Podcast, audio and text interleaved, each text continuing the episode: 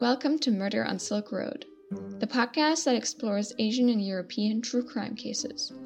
I'm Julia, and with me is my friend and co host Lina. I'm Lina, and each episode we will be sharing either an Asian or a European case. Between these episodes, we will bring you a shorter in between episode where whoever did a case that week will prepare a random topic to discuss. Occasionally, we hope to invite some of our friends to join us as guests, either to tell us about a case themselves or just to listen to one of ours. So, right at the bat, we will be joined by our friend Angela. Originally, Angela would have been our third co host, but unfortunately, her current work schedule made it difficult for her to commit full time. But she will be with us for the first six episodes, and we hope to have her on as often as her work allows. Before we get started, a general warning. The themes discussed in these stories may be disturbing and triggering for some, so listener discretion is advised. Uh, welcome. Welcome to Murder on Silk Road. Hi, guys. Hello. No, this is awful. Of course, it's going to be awful. We're just starting. So, welcome to Murder on Silk Road, a uh, true crime podcast where we're going to focus on mainly cases from Europe and from Asia. Um, my name is Julia. I am currently in Germany, unlike my co hosts. Yes. And why don't you guys introduce yourselves? Yes, okay. So I'm Lina and I am currently based in Japan. Uh, and I think that we should mention that we are focusing on European and Asian cases because of our backgrounds. So um, I am half German, half Chinese, and I don't know. So we all three of us we grew up together. I think we should mention that too. Yeah, We we, all we, grew up all grew up together, yeah. together in China. Yeah. in China, yes, and all graduated from the same school. So yeah, we have a pretty similar background in that sense.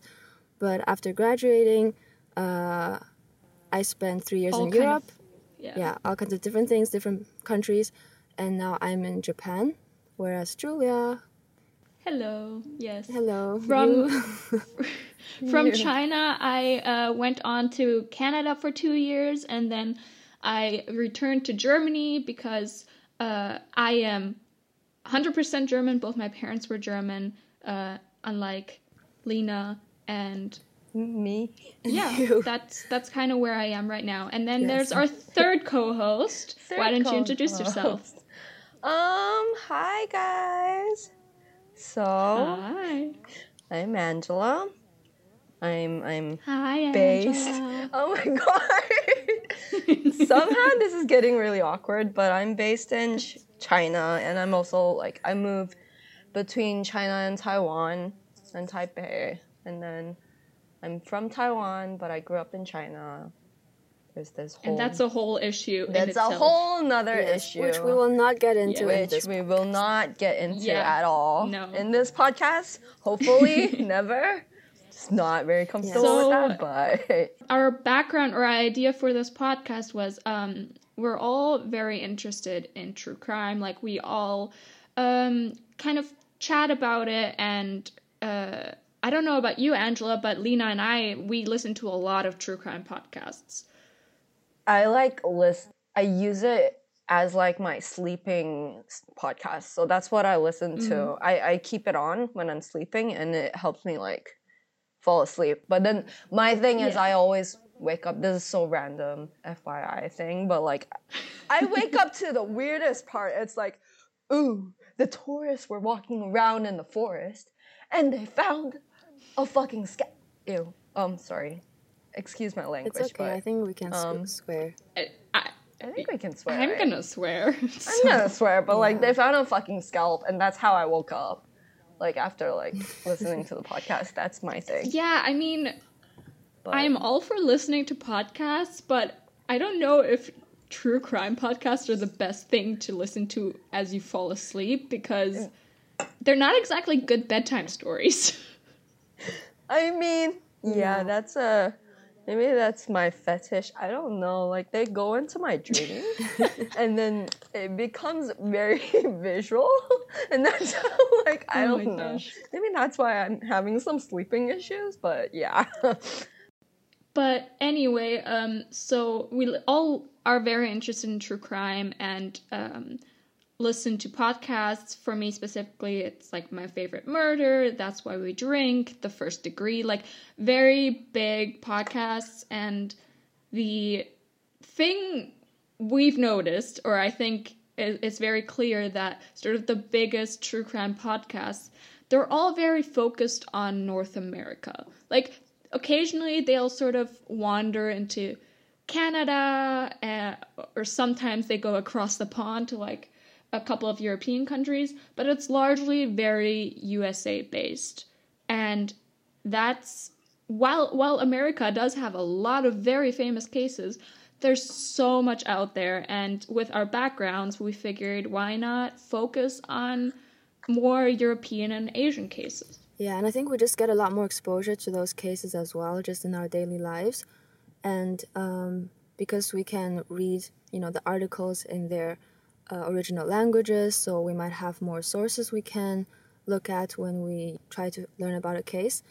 So that's why we just thought, you know, we'll do it ourselves. But obviously, we have no idea where this is going, and um, it really just came about as a hobby or you know just as a way for us to have fun and have a topic to discuss with each other when we have our weekly calls just to you know yeah catch up and have something to talk about not that we don't have anything to talk yeah. about but you know it's it's fun for not us, that we don't have anything maybe to for some about. people but yeah. yeah it's that's why we're doing this yeah i mean it's a common interest so um the connection's kind of cut off for me. Okay, yeah, I, I turned off my video, so hopefully. I'm gonna hmm. I'm gonna do the same. I'm turning off mine, but okay, I think maybe I should also mention that since we're doing this on Venmo. No, what is this called? This is not Venmo. Zoom. Zoom. Zoom. yeah. Why am I? So obviously we Venmo? might we might yeah. occasionally run into some technical yeah. difficulties because we all we are all in very different countries, pretty far apart. We all have different uh, internet connections, and yes. we'll just have to see how and it goes. I'm recording out, out of a van right now in the middle of a roadside station, but we'll see how it goes. We'll see yeah. how it goes. Let's just wing it. Yes. Okay. Um. Yeah. Then, are you guys ready for the first story? Yeah, let's yeah. let's do this. All right. Let's get into it. If you're ready, then our first case takes place in Japan and is known as the Saitama dog lover murders. Now, before I start the story, I'll just clarify that in Japan, people are usually referred to by their surnames in the articles, but to make it easier for everyone to keep track of who is who, I'll be using first names for some and last names for others, depending on what I think is the easiest to remember. Okay, so Sekine Gen, who I'll refer to just as Gen from now on, was born on January 2nd, 1942 in Chichibu, Saitama Prefecture. And just for some context, a prefecture is similar to a state in the US or Germany, or maybe a county in the UK. And Saitama Prefecture is right next to Tokyo, so many people who work in Tokyo actually live in Saitama. So, as a child, Gen was known to lie and exaggerate a lot. He wasn't very good at it though, because all his elementary school classmates saw through his lies and no one wanted to be his friend. Middle school was pretty much the same, and after he graduated, he chose not to go to high school but to start working part time at a ramen shop and pachinko parlor. So, for those who don't know, pachinko is kind of like a slot machine with metal balls, it's basically gambling. So like casino. Sort of. Yeah, but not as sophisticated, if you can call it sophisticated, as a casino. It's more just pressing a button and then seeing what happens. More like arcade ish? Mm, I feel like pachinko's more more like a casino based thing. It's more like a slotting machine. Yeah, yeah, slot machine ish. Slot machine, not mm. slotting. Mm. well, I don't yeah. know. So at his ramen job, Gen meets and falls in love with a coworker, and they get married in 1961 when Gen is 19 years old. He and his wife soon have a child together, and their lives look pretty normal on the surface. But it turns out that Gen was secretly having an affair with a nurse this whole time, and when his wife finds out, she gets a divorce. I'm not surprised because if he's already a serial liar, a co- compulsional Mm-hmm. liar, I suppose, then cheating's just another aspect of that. I Yeah. like, Would you point. say that he was uh, bullied in, in high school or middle school? Like, you know, a loner or. or was he just kind of ignored in the background? Well, so there's not a lot of info about this, so as far as I can tell, he was just ignored, or you know, people just didn't really want to be his friend, but not necessarily bullied. I mean, we never know, but there's no information on that. But anyway, so the divorce doesn't seem to bother Gen very much, as he immediately married the nurse he was cheating with. Wow. But as the famous Chinese idiom goes, 狗改不了吃屎, which literally means a dog can't stop itself from eating shit. Julia, do you have a guess at what that might mean? I'm guessing that a cheater remains a cheater and Pretty much. continues doing what he does best. Exactly. Uh, pretty much, but it applies to all bad habits you might have. So basically, bad habits die hard. Um, and yeah, so Gen starts an affair with a masseuse this time, and eventually this leads to his second divorce. But so this is a little bit icky, but one of the people he uh, actually cheats with during his marriages was a 16 year old. Oh, Oh my fuck. God. So we know his morals are not that great. Oh, that's That's that's so. that's Oh, he's such a piece of shit. Yeah. And wait, is that one of the that he marries? Like, does he marry the sixteen-year-old? No, I don't think he marries the 16 year old. Okay, but I'm there's not sure. at least. Yeah, I think he just, you know, it's one of the people he has an affair with.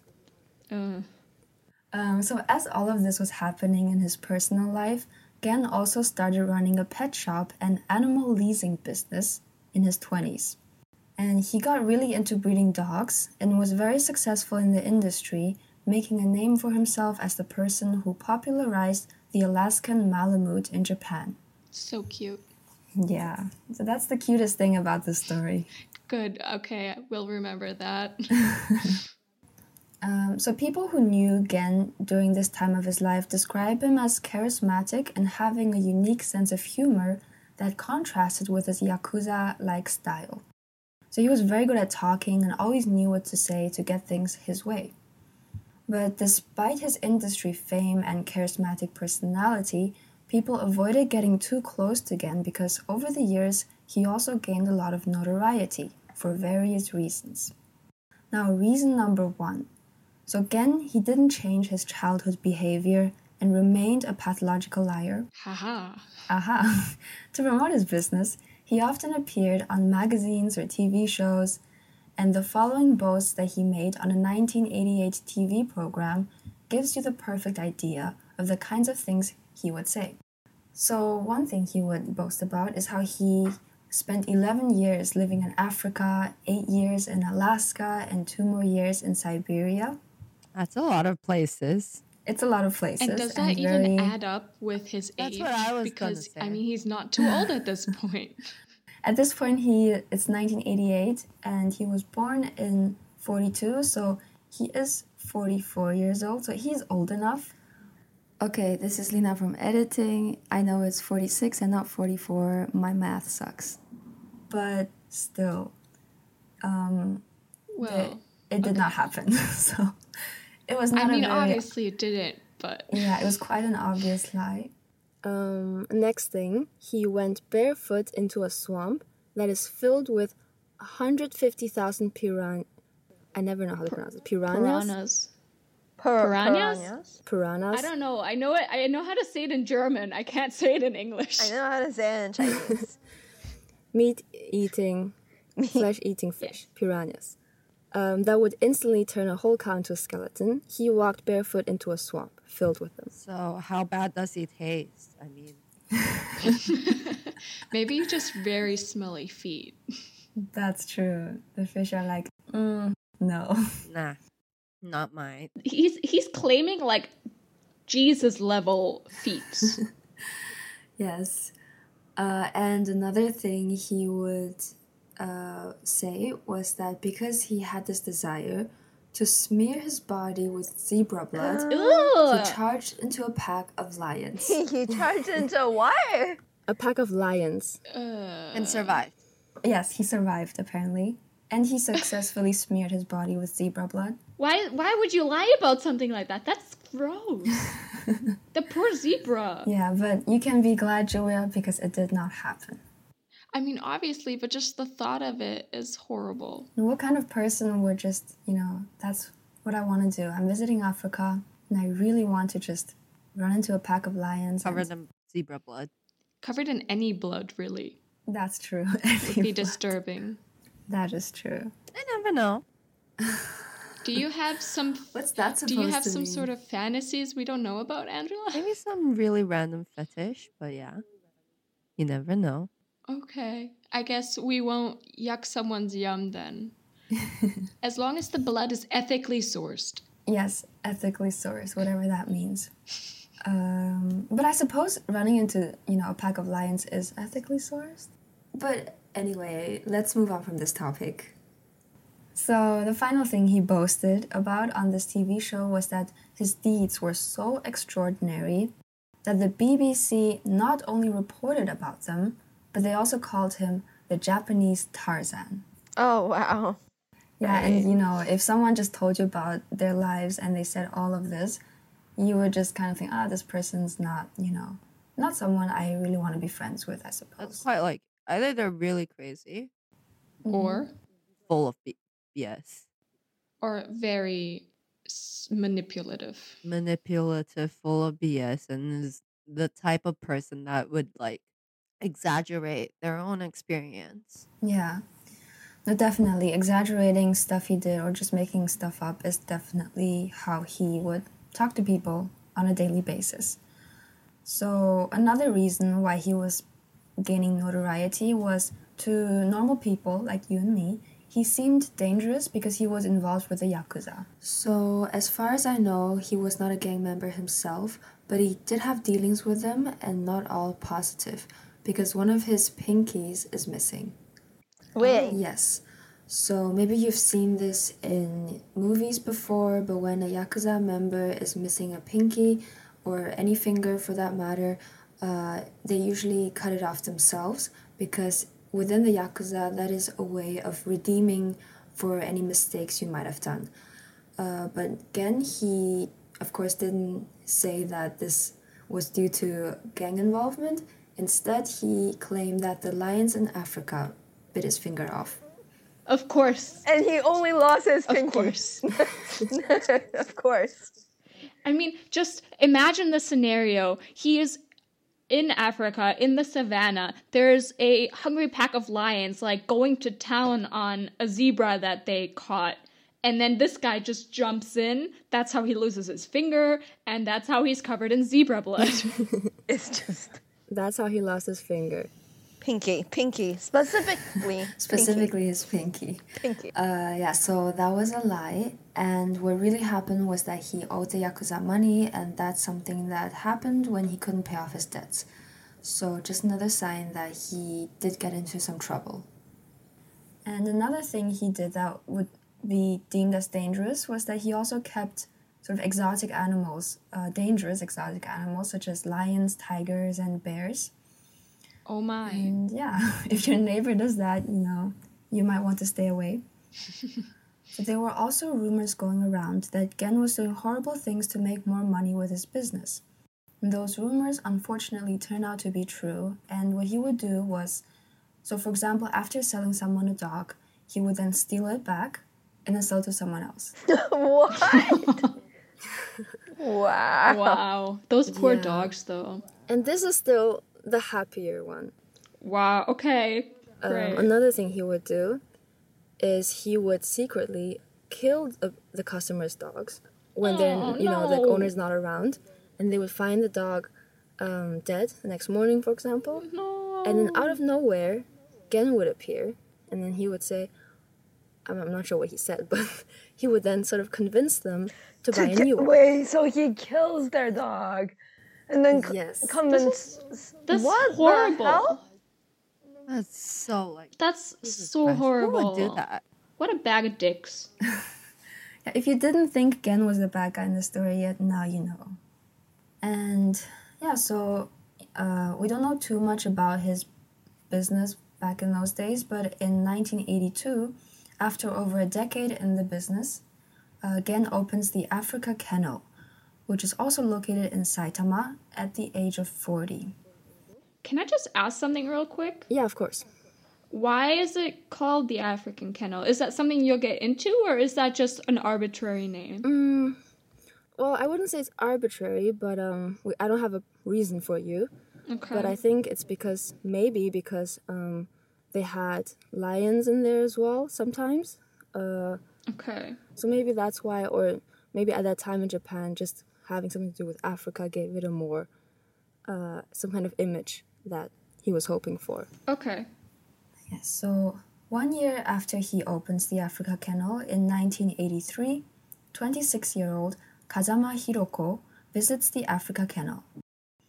Now, Hiroko is a Saitama local who worked as a land surveyor and was hoping to eventually help out at her father's land surveying business. And she and Gen, they hit it off immediately and get married in the same year. That fast? That fast, yes. And he wasn't already married to the masseuse at that point? No, they got a divorce Okay, because they were What already happened to the divorced. nurse? they're divorced because he cheats on people the whole time. He had two previous marriages, and because he cheated both times, uh, they all got divorces. So. so at this point, he was not married. So yeah, Hiroko was a single mother, and when she married and moved in with Gen, she brought her four-year-old son, who we're just gonna call Haru, with her. And since Haru can remember, Gen was always around, so he just assumed that Gen was his biological father. And once Haru started elementary school, Gen gave Haru a lot of daily chores to do, such as walking the dog, cleaning the house, and preparing the bath water in the evening, which is very common in Japan. Uh, but if Haru were to skip out on any of his chores, then Gen would punish him by beating him with a wooden sword. Oh no. Yeah, not a good sign. But also very Asian, just to be fair. yeah, I mean, it is mm, maybe more common, but Also for the time period. yeah, for the time period, there was a there was more corporal punishment everywhere, but it's gonna get a lot worse than just this. So now we know again he kills dogs and he beats children. Sw- swell guy. Swell guy. Yes. Although at this point, I feel like being bitten by a wooden stick is quite common in Asian, like Asian culture. Like, whip. well, you can see what else he does though, and then maybe at some point it's going to exceed the normal corporal punishment from back in the day.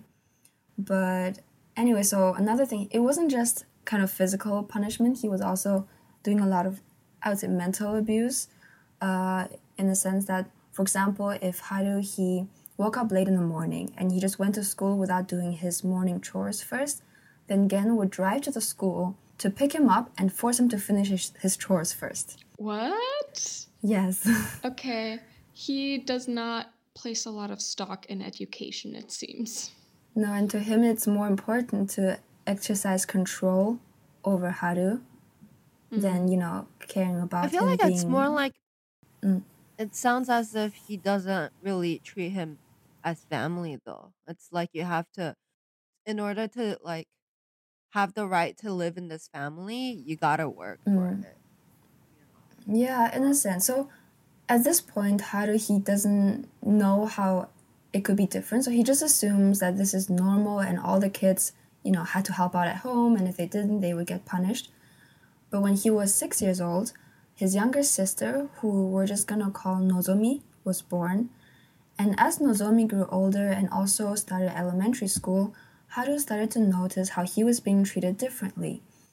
And Nozomi, she also had to do chores, but her chores were easy tasks such as turning the lights off at night. And if she did them, she would get Oh my god. yes, very difficult chore. But and if she did them, she would get a hundred yen as a reward. And if she forgot, then she would just get off lightly, you know, without any physical punishment. right, because she was Gen's biological daughter, right? Yes, Okay, it seems like the sort of the step parent complex Yeah. Mhm. where you're not my biological child, so I will treat you differently. then you have to Yeah. like, it's like you have to earn your place in the mm-hmm. family ish, and that like you're more of a not a servant, but like you know, you're a helper. Yeah, but I think. Yes, in this sense, I don't think anything Haru does is going to earn Gen's approval because he's not there to sort of give him approval. He's just abusing him straight out. Plus, I mean, Haru believes Gen is his biological father. Like he doesn't he doesn't know, Yeah. which is horrible because he thinks like this is his dad, and why am I being treated so differently? Which is so sad. Mm-hmm. Yeah, but that soon changes actually because when Haru was in middle school, Gen finally told him that he was not his biological father, and then everything made a lot more sense to Haru, but the abuse became significantly worse from there.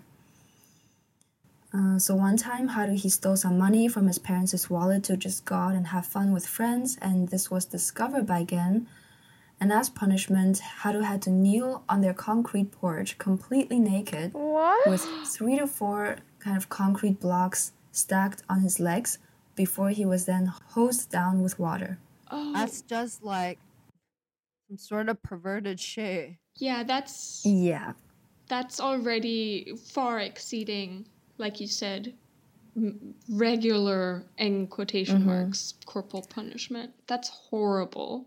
And this didn't happen just once, it was in a, a recurring form of punishment for Haru. And something else that would happen often was if Gen was mad at him, then he would drag Haru out of his second floor room and just push him down the stairs. That's just DV, domestic abuse. It is, yes, it is. And one time, Gen even brought Haru to a bridge and told him to jump off and die. So, What? yeah, just He was like absolutely insane. he was like, kill yourself? Yes. Oh my gosh. That's so mm-hmm. disturbing. Yeah, and as you might, you know, as you might guess, Gen's abuse was not limited to Haru. And both Haru and Nozomi can remember how Gen would frequently beat their mother, Hiroko. And when he would do that, Nozomi would cry for Gen to stop, and Haru was always just so frightened that all he could do was hide under his blankets. And Hiroko, she would later say that before marrying Gen, he displayed a bright and strong personality. He was always kind to her then four year old son, making her think that Gen would be a good father.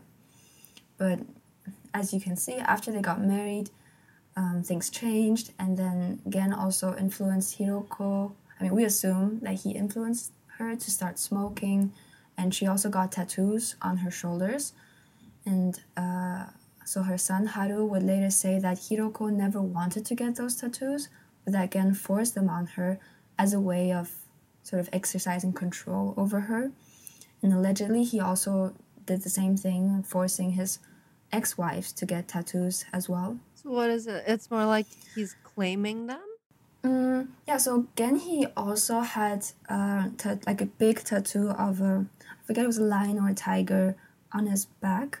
Um, so maybe it was an, a way of you know kind of matching, forcing them to match with him, or uh, and in Japan, if you have sort of huge tattoos like that, generally people would associate you with a yakuza.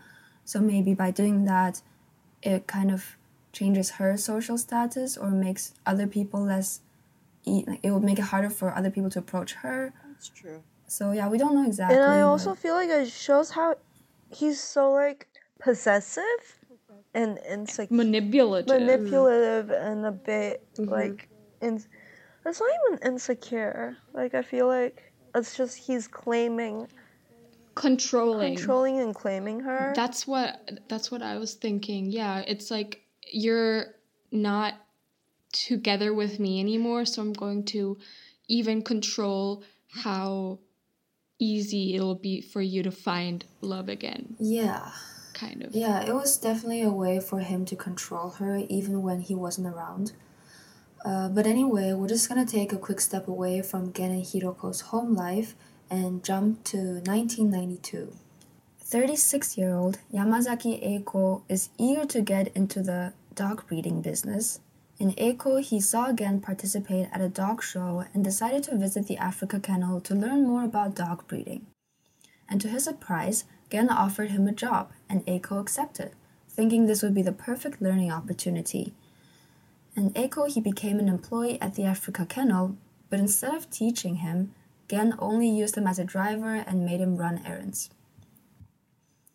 Yeah, so just give you a quick background of But um, we don't know too much else about him, except for the fact that he came from somewhere else and then he started working at the Africa Kennel. Now, something important that happens in 1992, December, is that the Africa Kennel would undergo tax inspections. And so the company's lawyer suggested to Hiroko, who was then helping out with the finances of the company, uh, that it would be better financially if Hiroko and Gen got divorced and placed the property under Hiroko's name. So Hiroko, she first kept this advice to herself, but when Gen's abuse towards her and Haru only got worse, she literally feared for her son's life and became determined to get a divorce for real. So Hiroko, she knew that Gen would not sign the divorce papers just like that. So she remembered, you know, the tax evasion thing, uh, tax inspection trick, and approached him with the subject, saying that their lawyer recommended divorce for tax purposes. So, to Hiroko, smart. yeah, very smart. But to her, you know, this would be like her ticket to escape against control. And she made sure she still got the custody of the children. And Gen, he believed that this would be like a fake divorce just for tax evasion purposes. He signs the papers. So at this point, legally, Hiroko and Gen are divorced. And as part of this tax evasion ruse, he would move out for the time being and live at Eiko's place. So, if you know a little about Japan's history, you might notice that we are currently in the time known as the Lost Decade. So, to put it in extremely simple terms, Japan experienced an economic bubble from 1986 to 1991, where everything was great and money was all around, but this bubble burst in the early 90s and the economy wasn't doing so great anymore. Like most businesses, the Africa Kennel suffered financially and was in a lot of debt. So, what does Gen do? He resorts to scams to keep money rolling in. Of course. 39 year old Kawasaki Akio was a company executive who purchased an Alaskan Malamute from the Africa Kennel. And in late 1992, Gen approached Kawasaki with a profitable offer of investing in dog breeding and in the end, Kawasaki is convinced and he purchases two dogs, one male, one female, for 11 million yen. What? Which do you do you know how roughly how much that is? Yes. So today that would be a little over 90,000 US dollars or around 83,000 euros or almost 620,000 RMB. So 62 yuan renminbi. 62. Wait, for one dog? For two dogs. For two dogs. For two dogs, Still insane. euros. Wow. Yes. Still insane. But I mean, Yeah, it is pretty insane. yeah. So Kawasaki, he soon finds out that not only did he pay way too much for the dogs, but the dogs are also too old for breeding. so he goes to Gen. so I'm not sure how what Gen thought how he would get away with this, but anyway, Kawasaki goes to Gen and demands a refund, obviously. But by this point, Gen he no longer has the money and has to think of another way to solve his problem. On the evening of April 20, 1993, Gen calls Kawasaki saying he would pay half the money back and give him a car as the refund, and to meet him at a garage for the transaction. Once Kawasaki arrives, Gen asks his driver, so you remember his employee Eiko, to go on an errand, and while Eiko is gone, Gen talks with Kawasaki about how he will pay him back, and as he's doing that, he casually offers Kawasaki a supplement capsule. kind of like you'd offer someone gum. Oh yeah, you want a you want a piece? Wanna- Yeah, so like, yo, but I've been taking this. It's really good for her, this or that, and yeah, have a go. Air quotes. And as you might, yes, so as you're already suspecting, it was not really a supplement, but strychnine nitrate. Oh. And back then, it was used for euthanizing pets. Of course, he'd have access to that then as a breeder. Yeah, so normally I don't think people were able to buy this, but because he was a dog breeder, he had easy access to to this um, to strychnine. And Kawasaki, he doesn't think too much of it, takes the capsule, and dies after drinking it. Damn. Eiko returns from his errands and finds Gen with Kawasaki's body. Gen doesn't try to cover anything up, and he threatens Eiko by saying things like, Do you also want to become like him? Oh my god. Oh, by the way, how are your kids doing? Oh, very. So, yeah, yeah. you know, Eiko, fearing for his own life and the life of his family, he's pressured into helping Gen. And to his surprise, Gen seemed to know what he was doing and had a very specific way of disposing the body in mind. So the duo first transport Kawasaki's body to Eiko's house, which had an eerily cute name, the Pop House. yeah. Um, and Gen proceeded to dismember the body and told Eiko to meet up with Hiroko and hide Kawasaki's car. When they met up, Hiroko asked whether the plan had worked. This indicates that she was aware of what Gen had in mind. Uh, I was hoping she wasn't in, uh, complicit. I was hoping. no, she so wasn't. unfortunately, she she knew what was happening, and um, yeah. So when Eiko returned home the next day, Kawasaki's body had been diced into tiny pieces, and the Oh. bones, along with his belongings, Kawasaki's belongings, were burned to char. And Gen, he was still there. Nice. Diced, yes, diced to tiny pieces or sliced. I'm not takes exactly a sure, but lot of it. That's horrible. yes. And you Like, really, really have to be able tools. to stomach that, yeah. But anyway, when Eiko goes back home, he sees that Gen is still there, and Gen tells him to throw the tiny body parts into the river and scatter the ashes and the burned bones in the forest. That poor man. Eiko didn't question. His family was threatened. Yeah, he was. He felt like if he didn't do this, then the same thing would happen to him. I think the entire time, the only thing going through his head was like, "This is not in my job description. This is not what I signed up for." oh god. At least he didn't feed it to the dogs in his Oh, I kennel. was just gonna say. That's true. I did not think of that. He could have just. It could have gone so much worse. That is Oh. true. So, despite all his efforts of hiding his crime, people suspected that Gen might be involved in Kawasaki's disappearance. And one such person was Yakuza henchman Endo Yasutoshi. Ooh. Endo was a direct agent of the local Yakuza boss, and he was also a customer at the Africa Kennel. Instead of going to the police, though, he decides to blackmail Gen. So smart. Smart move. Um, and obviously, Gen is unable to pay, and we don't know how involved Hiroko was in the decision making here, but a conclusion was reached that Endo must be killed. Oh my god. And because Endo is always with his assistant slash driver Wakui, he must also die. Great. So that's another two people? That's another two people, yes. And to execute this plan, on the night of July 21 or July 21st, 1993, Gen, Hiroko, and Eiko, so the all three of them, they drive to Endo's place. Eiko stays in the car while Gen and Hiroko go inside. Gen pretends like he's going to pay the blackmail money and casually uses his same trick again. He offers Endo and Wakui some supplements. What is going on? Wait, Why why do they just it almost feels Yeah, like I mean- he has some sort of brand, like supplement branding. it's like, oh, by the way, this is the new product that we're doing. Yes, and you know, you're blackmailing a guy who you think killed someone, right? So you think you would be a little more careful with what he gives you. But, you know, Yeah.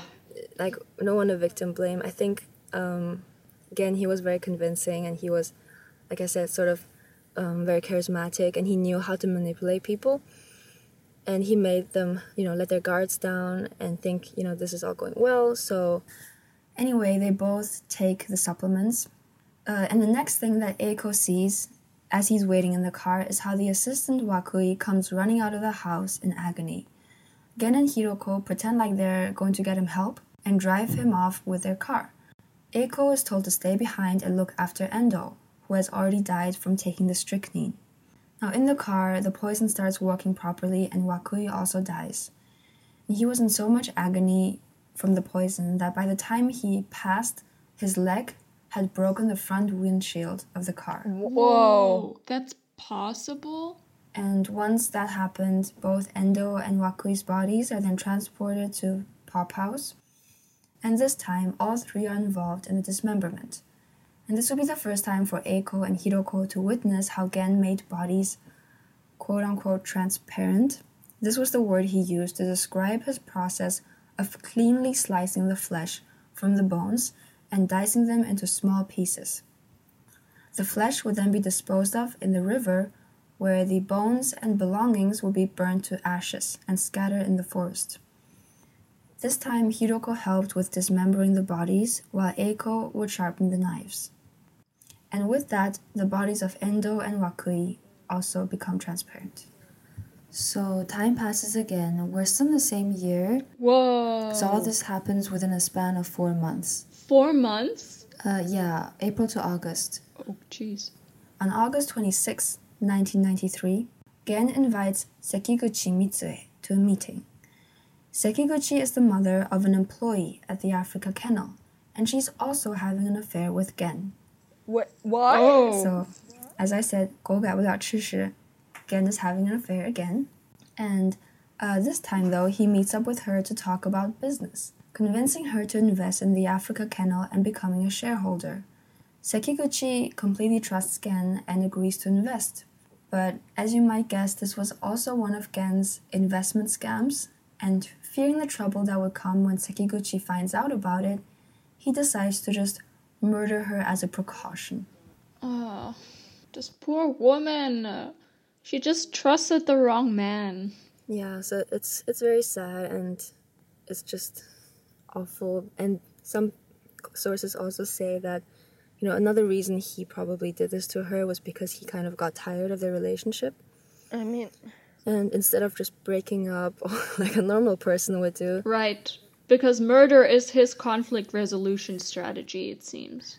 yeah, that seemed, I mean, it worked for him so far. So he does the same trick again and offered her a drink that was laced with strychnine.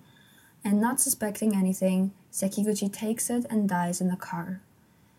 And again, you know, not forgetting his mission, um, he still steals 2.7 million yen from Sekiguchi and then calls Eiko to help him take care of the body. oh, Oh, Jesus. So, as far as we know, Hiroko was not involved with this murder.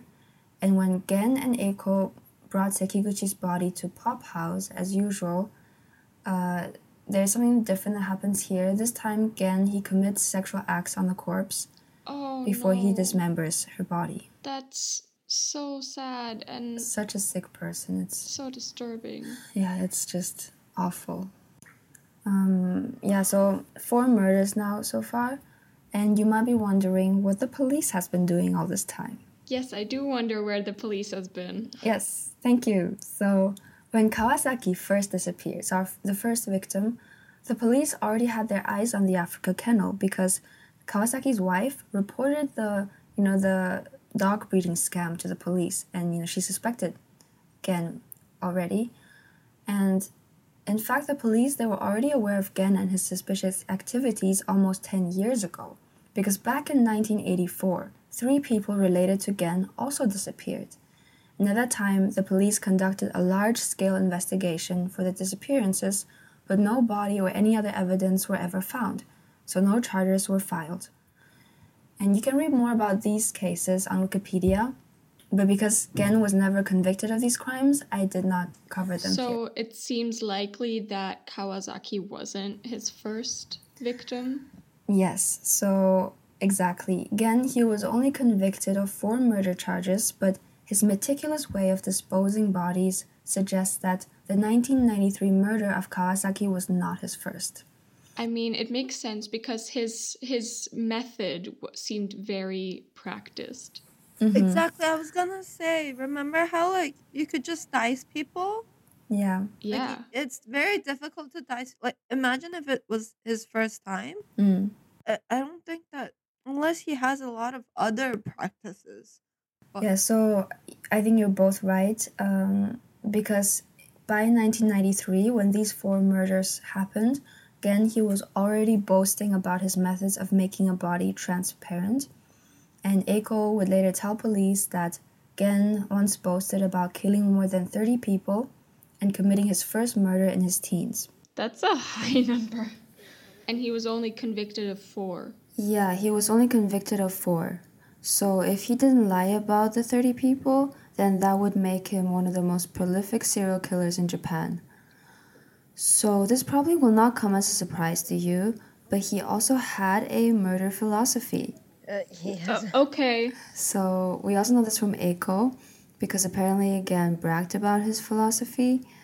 Uh, and I'm just gonna tell you about his rules. So first rule: kill those who are not good for the world. Right. Okay. And of course, he gets to decide who is good and not good. Of course. Uh, second rule: do not kill for insurance purposes because you will get caught. Hmm. Okay. I mean, I'm not condoning murder, but that is one of the most obvious tells. Yeah. Uh, rule number three: kill the greedy, Kill greedy. Okay. which is also just super random. Um, four, it is important not to shed blood. And this is not because, you know, Gen didn't like shedding blood, but purely in the sense of evidence. So I think that's why he chose to poison his victims so that he didn't have to deal with the blood. And I mean, there's a couple poisons that don't really, like, it doesn't really show up, I think, in sort of post mortem, but I mean, in this case, there's not even any bodies to have do like a toxicology report, so I guess it doesn't matter. Yeah. And that does bring us to the final rule of his philosophy, which is to make a body disappear. Uh, the actual wording that he uses, the Japanese, is to make a body transparent or invisible, Okay. but it just sounds, uh, it makes more sense in English to just say disappear. Uh, but that's what he called his method of completely removing the flesh from the bones, dicing them into small pieces, scattering them in the river, and burning all of the clothes, the evidence, so that he would never get caught. Uh, so, if you remember, Gen he used to work at a ramen shop in his teens, and that shop actually burned down in a fire, which killed the owner. And some theorize that this could be Gen's first murder, and he was kind of experimenting with how to make a body disappear Whoa. and in that in that case he tried with fire. And if you still need some convincing that he may have killed in the past, he also bragged that if there was an Olympic event for killing, he would win the gold medal. Oh, Gross. Yeah. gross. Yeah. Who makes statements like that? Why do they make such a competition out of it, like serial killers? It's It's so horrible. Yeah, they always have to be the best. Uh, speaking of other serial killers, something quite interesting happens now. So remember the murders all took place in 93. And then in January of 94, a completely different murder was solved. That case was called the Osaka dog lover murders. So Gosh. not Saitama, but Osaka. So what happened there was that people also started to disappear. And in the end, uh, police figured out that the missing people were all murdered, specifically poisoned by a guy called Ueda, who was also a dog breeder, dog trainer type of person. So you can see how this case is eerily similar to what happened in Saitama, and the media also picked this up. So they started comparing what was happening in Saitama to Osaka and sort of having their own hypotheses or suspicions that maybe something similar is happening and the local dog kennel might be responsible. Anyway, without a body and any evidence, the police couldn't do anything while the next three murders happened right under their eyes.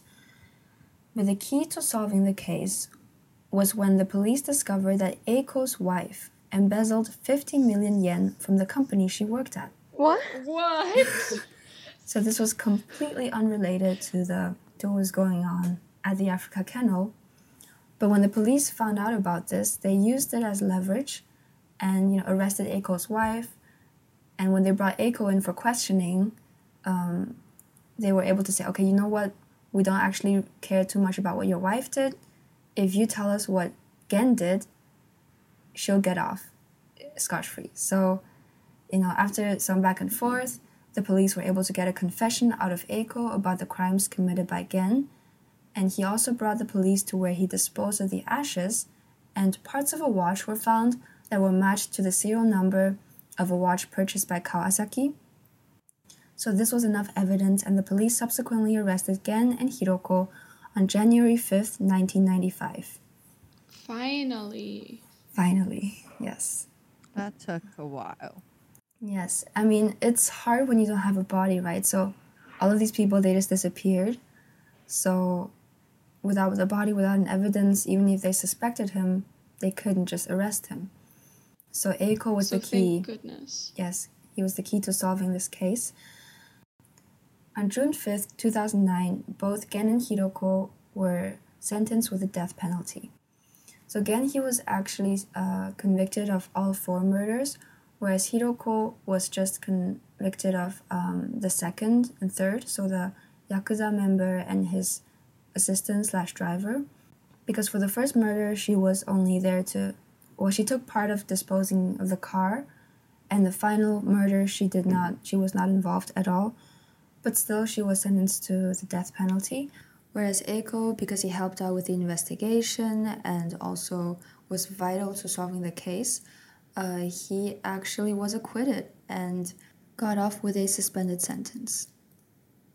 On March 27, 2017, Gen dies in in prison, um, so he never actually receives his death penalty and Hiroko is still in prison right now and has uh, filed for appeal because she claims that she was innocent uh, with regards to the murders. So she doesn't deny that she helped dismember the bodies and get rid of the bodies, but she did not actually murder anyone and was not involved with that directly.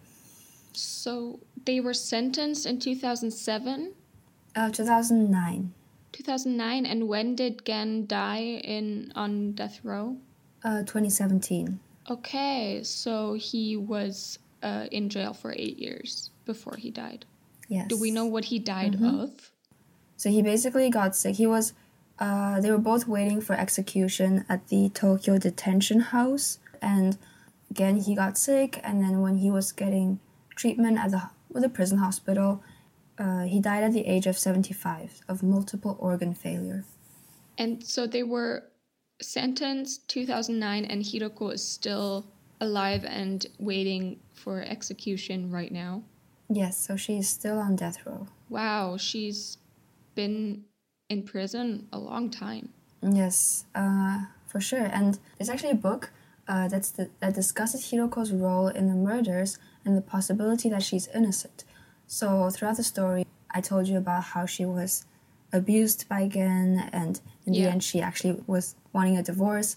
And there's also there are sources that say that Gen he kind of figured out Hiroko's plot of tricking him into getting a divorce, and he knew that okay, if she's serious about this divorce, then I don't own anything. I don't have the kids. I don't have the property, the Africa kennel. So he, for him, it worked out perfectly by involving her in this murder plot. She would not be able to escape his control. And also, I believe that I, I, I could definitely see that if uh, she had been abused by him for so long, even though they were divorced, he probably still had a lot of power over her. Yes, I would say so. So I think intimate partner violence, we don't really know how and like how long it affects the brain. I think for a very long time. So Mm. There is that aspect that makes it a little questionable how much guilt you can heap onto her, but at the same Mm-hmm. time, she did involve herself in it. She did have a part in yes, ending someone's life and kind of I guess desecrating their corpses. Yeah. hmm But would you deserve the death penalty for that? Is the question that they're bringing up. And so interestingly, when Eiko was confessing, when he, you know, when he confessed everything to the police, he first said that Hiroko, when she was helping with the dismemberment of the two bodies, she was humming a song. What? And he specified like a specific song when he was confessing. And then later on, there's actually a book published by Eiko with, I think it was written by someone else, but he kind of gave the information and then the person wrote it. And there it stated that she was humming a different song. So then later on, when he was asked about this song thing, this discrepancy in his two, his two stories, uh, it turns out that that bit was actually a lie. And he said that, you know, the book is fiction and you shouldn't take everything seriously, and that Hiroko wasn't actually humming any song while dismembering the bodies. When she was sentenced to the death penalty, it stated that Aiko he was surprised and he said, Oh, really, the death penalty? Even though she wasn't involved in the murder itself. So he was personally surprised by the sentence of death penalty because he would then say she wasn't involved in the murder. But, you know, this whole case is a lot of he says, she says, and there's no evidence, right? There's no body, so you can't really uh, do any investigation based on scientific evidence. It's mostly just what people say. Also, interestingly, um, one of the reasons Hiroko was convicted of murder is based on Gen's testimony, saying that she suggested to him that we should just kill them. Well, it's not like he's a known Yeah. liar. Exactly. Exactly. And not a known manipulator. Yeah. I mean, at this point, Gen is dead, so it's not going to. She she's on death row. Like she, it can't get any worse for And her. we'll never know. We'll never know. Yes. We'll never know how much of his And statement was that, true. Like Yes, knowing and- that like she Hmm. has been abused, it's like she's also somewhat of a victim. Not saying that Yeah. she is completely like guiltless, but Mm-hmm. she would still be a victim in this situation.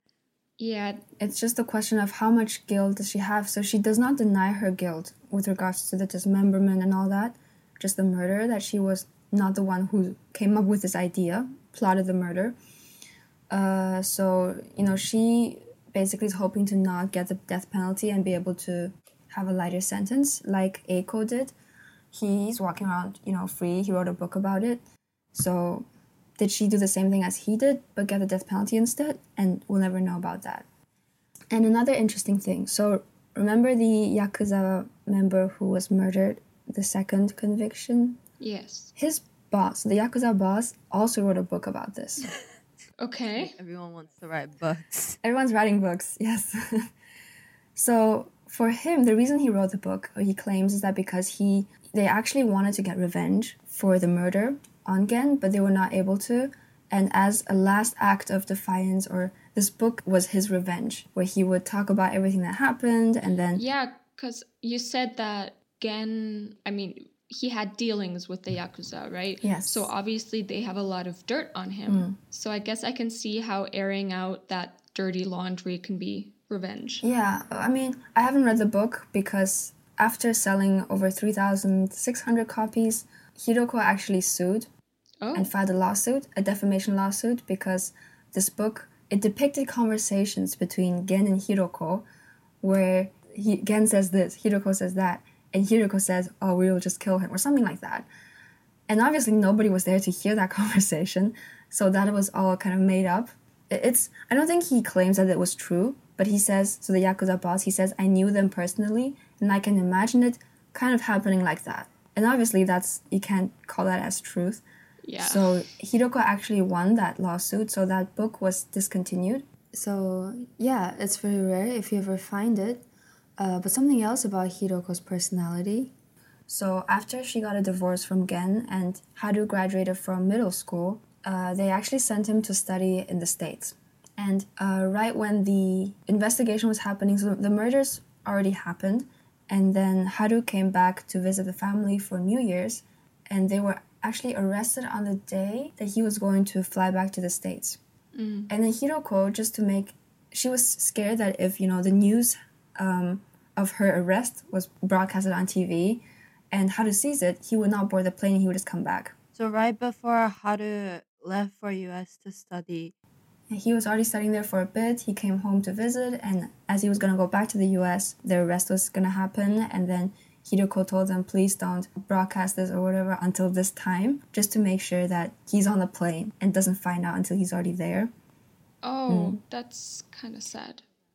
Did uh, the kids, Haru and Nozomi, ever make any statements? Um, so all the information I have are from an article that interviewed them, but not like official statements because they were still children when this happened. Nozomi was still very young and she didn't know what was going on, so she just remembers her mom saying, "Yeah, it'll be okay. I'll be back," and then later she was just taken care of by her grandma. And also Haru, of course, he was abused his whole childhood.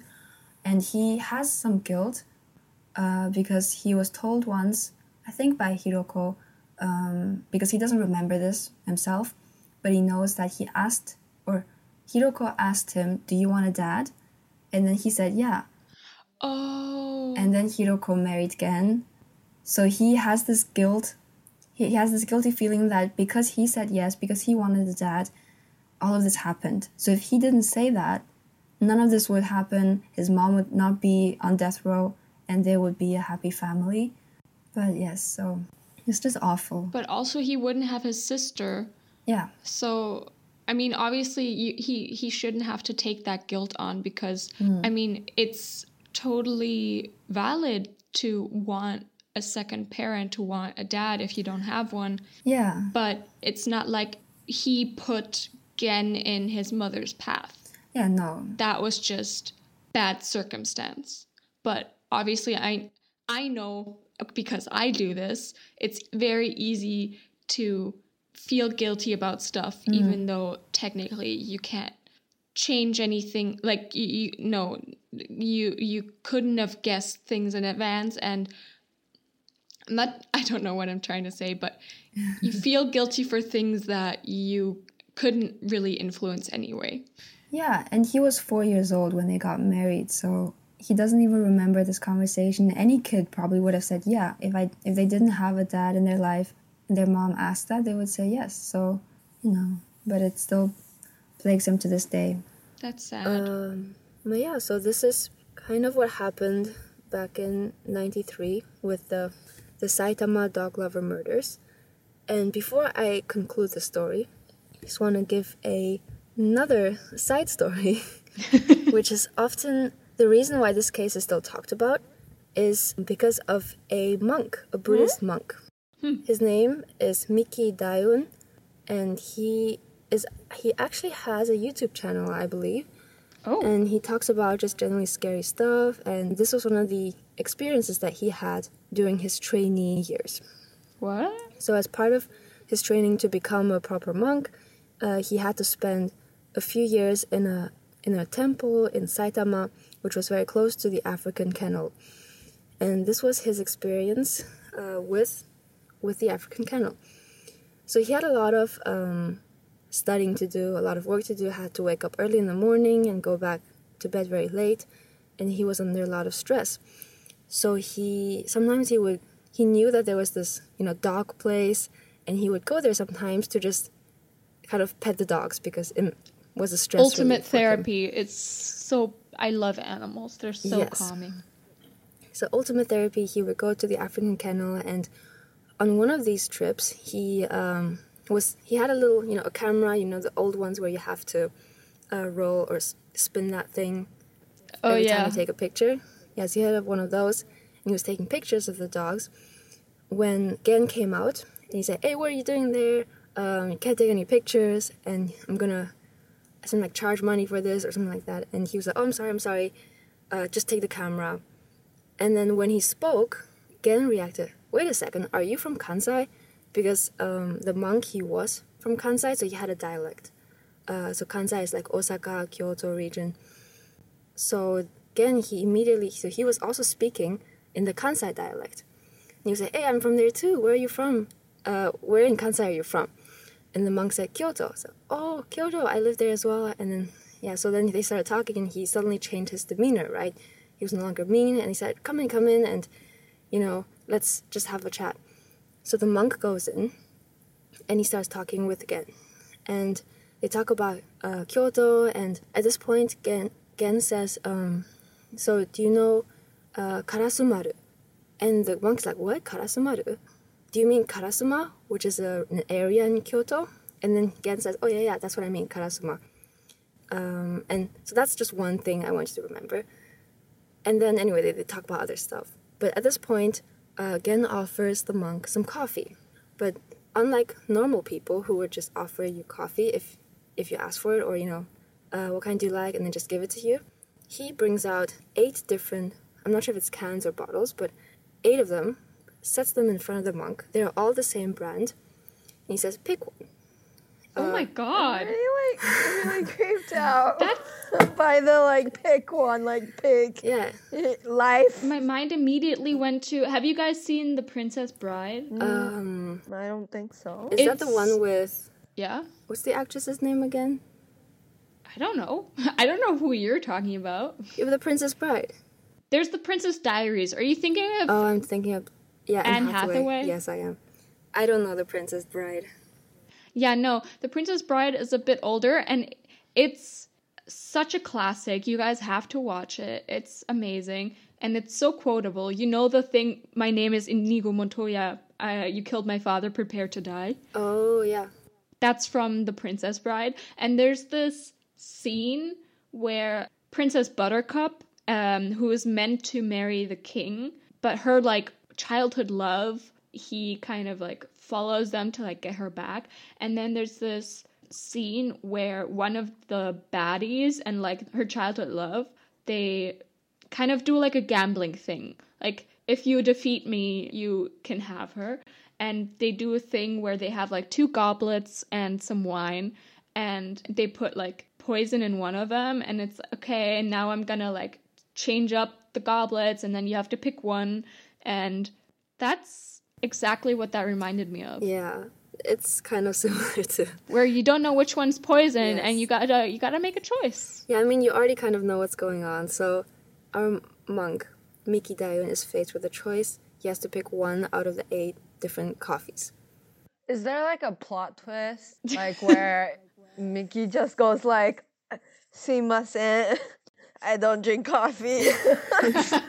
Psych. It's like no Psych, I'm a tea drinker. a coffee. So he was thinking, well, this is a bit weird. Why would he put eight different ones? Are they different? So he actually touched each of them, kind of just see whether the temperature is different. So he thought maybe, you know, these ones are cold, these ones are hot, and he just touched them, and it was all like just room temperature. And another thing he noticed was that Very Buddhist. Yes, very Buddhist. He um, Very so Gen had a fridge where he actually kept the same brand of coffee in the fridge, but he didn't take the coffee from the fridge to offer to uh, Miki Daiun. He took them out of like a cardboard box. So anyway, he picked one from the eight. He just, oh, I'll just take this one, and then he drank the coffee. And they talked about a lot of stuff, and eventually um, he left. Oh, sorry, I forgot. So at this meeting, uh, Gen actually uh, asked the monk whether he is interested in walking the dogs because he needs someone to walk the dogs sometimes, and if he likes dogs, you know, seems like a win-win situation. And he would also pay him 150,000 yen per month, and that's actually a lot of money for walking dogs a few times a day. So um, he was he was also young at that point, so he said, "Oh, that's awesome. I'm just gonna check with my supervisor to see if this is okay." And that's the end of that meeting. So he goes back to his temple. He talks to his supervisor about it, and of course, the supervisor says, "Of course, you cannot work as a dog walker and earn a monthly salary. The whole point of becoming a monk is to kind of, you know, separate yourself from all these worldly, earthly sort of desires." And he said, "Yeah, that makes sense." So he ended up having to write like a, um, like a not a sorry note, but a whole paragraph or a whole essay about you know what happened and why he was going to make the wrong choice, and was yeah reflections. And he had to read it in front of everyone, so there's like evidence of this happening, and he actually mentions the African kennel in his essay. Um, so anyway, the next day or a few days later, he goes back to the African kennel to tell Gen that he can no longer, or he, he has to de- deny his, decline his offer. And Gen was like, yeah, that makes sense, of course. By the way, you want some coffee? And then Oh no. he sets out five, I'm gonna say cans of cans of coffee, and asks him to pick one. I'm sorry, but why are the choices getting like? First it's eight, now it's five. What's next? It- he's just gonna do the same thing until it sticks, I guess. Yeah, it's it's really really messed up. But anyway, Miki Daiun doesn't think too much about it. He kind of goes through his Buddhist, I guess, instincts and then picks one, drinks it, and goes home. And now I don't remember the last why he. Oh yeah, I remember now. So this happens. He declined the offer, and then sometime later, he had to move to a different temple. He had to continue his training elsewhere. So he thought, oh yeah, I'm just gonna go say bye to the owner of the African kennel, you know, we had some connections, so I suppose I should say bye and be polite, right? So he visits the place for the third time and he goes to say, Yeah, I, I'm gonna leave the place now. Thank you, you know, for taking care of me. As a Japanese say, they're really polite. So he just bids his farewell. And of course, the same thing happens. Gen offers him um, five different kinds of coffee, and he's supposed to pick one. Oh my And the same thing happens again. Our monk picks one, drinks it, and wants to leave. And at this point, Gen is like, "Hey, why don't you take another one?" oh no. And then he's like, "Wait, what?" And he just thinks, "No, it's okay." He he, he politely declines and says, oh, "It's okay, daijoubu desu. Leave the I'm poor fine." monk alone. And then he leaves. And before he leaves, Gen actually says, "Do you believe in? So do you actually you do? You do Buddhism, right? Do you actually believe in you know Buddha or a powerful being?" And um, so they talk about religion, spirituality, and Gen, he kind of just he mentions that he doesn't personally believe much about. He's not that interested in religion, but he says if there is a Buddha or a spirit, you're probably protected, and he leaves him at that. wow. Okay. So yeah, so our monk doesn't think much of it again, and years pass. He finds out that um, he finds out that again, of course, you know, it's on the news. Was the serial killer who uh, killed the people in the area, and he was shocked. And a few years later, he gets a call. It's from a person who had some connections with Gen as he was, you know, a few years before he died, uh, and during the like the last moments when Gen who was really sick, they kind of talk about. Um, so that separate person, we don't know the name, uh, anonymous person, he talks with Gen about you know before dying, what are your beliefs, or do you have anything else you want to say before you die? And Gen he kind of just talks a bit about spirituality and says he believes there is something greater than um, the world we see. And the guy's like, oh, why is it because you know you're nearing the end of your life? It's like, oh no no, it's because back in the day when I was still at the African kennel, there was this monk who um, came to my place. Three times I offered him coffee, and each time only one can was not poisoned. So everything else was poisoned. And three times in a row, he picked the not poisoned one and walked away alive. No way. Yeah, Okay, so that's why I would also believe in some higher power if that happened. Yeah, so That's amazing luck. Ooh. luck or intuition, protection. Or Buddhist instinct. Yeah, so it's um, it's quite the story, and there. So the you can actually see the interview, or there's multiple interviews of Miki Daiun talking about his experience. I'll post a link in the show notes if anyone wants to watch it. It is in Japanese, but maybe captions. You can translate the captions, but he tells it, you know, in a lot more detail that I just told. There's some other extra stuff, you know, that's interesting as well. So yeah, but that's the basic story that he uh, he almost got killed three times. Wow. And Wow. And he escaped with his life. Amazing. Yeah, Thank you, Lina. You picked a great first one. yeah, and it's already one and a half hours into the recording, and Don't think about it. We'll. It's fine. And that was the first episode of Murder on Silk Road. Thank you for sticking with us until the end. We're still very new to recording and editing, so the first few episodes are probably going to sound a little rough. Yeah, and if you liked uh, this episode, regardless of our um, still the current faults and our um, ever improving skills, you can join us again next week in Europe for a case there. Thank you for listening, and hopefully, see you next time. Yeah, Bye. bye, murder friends. Bye.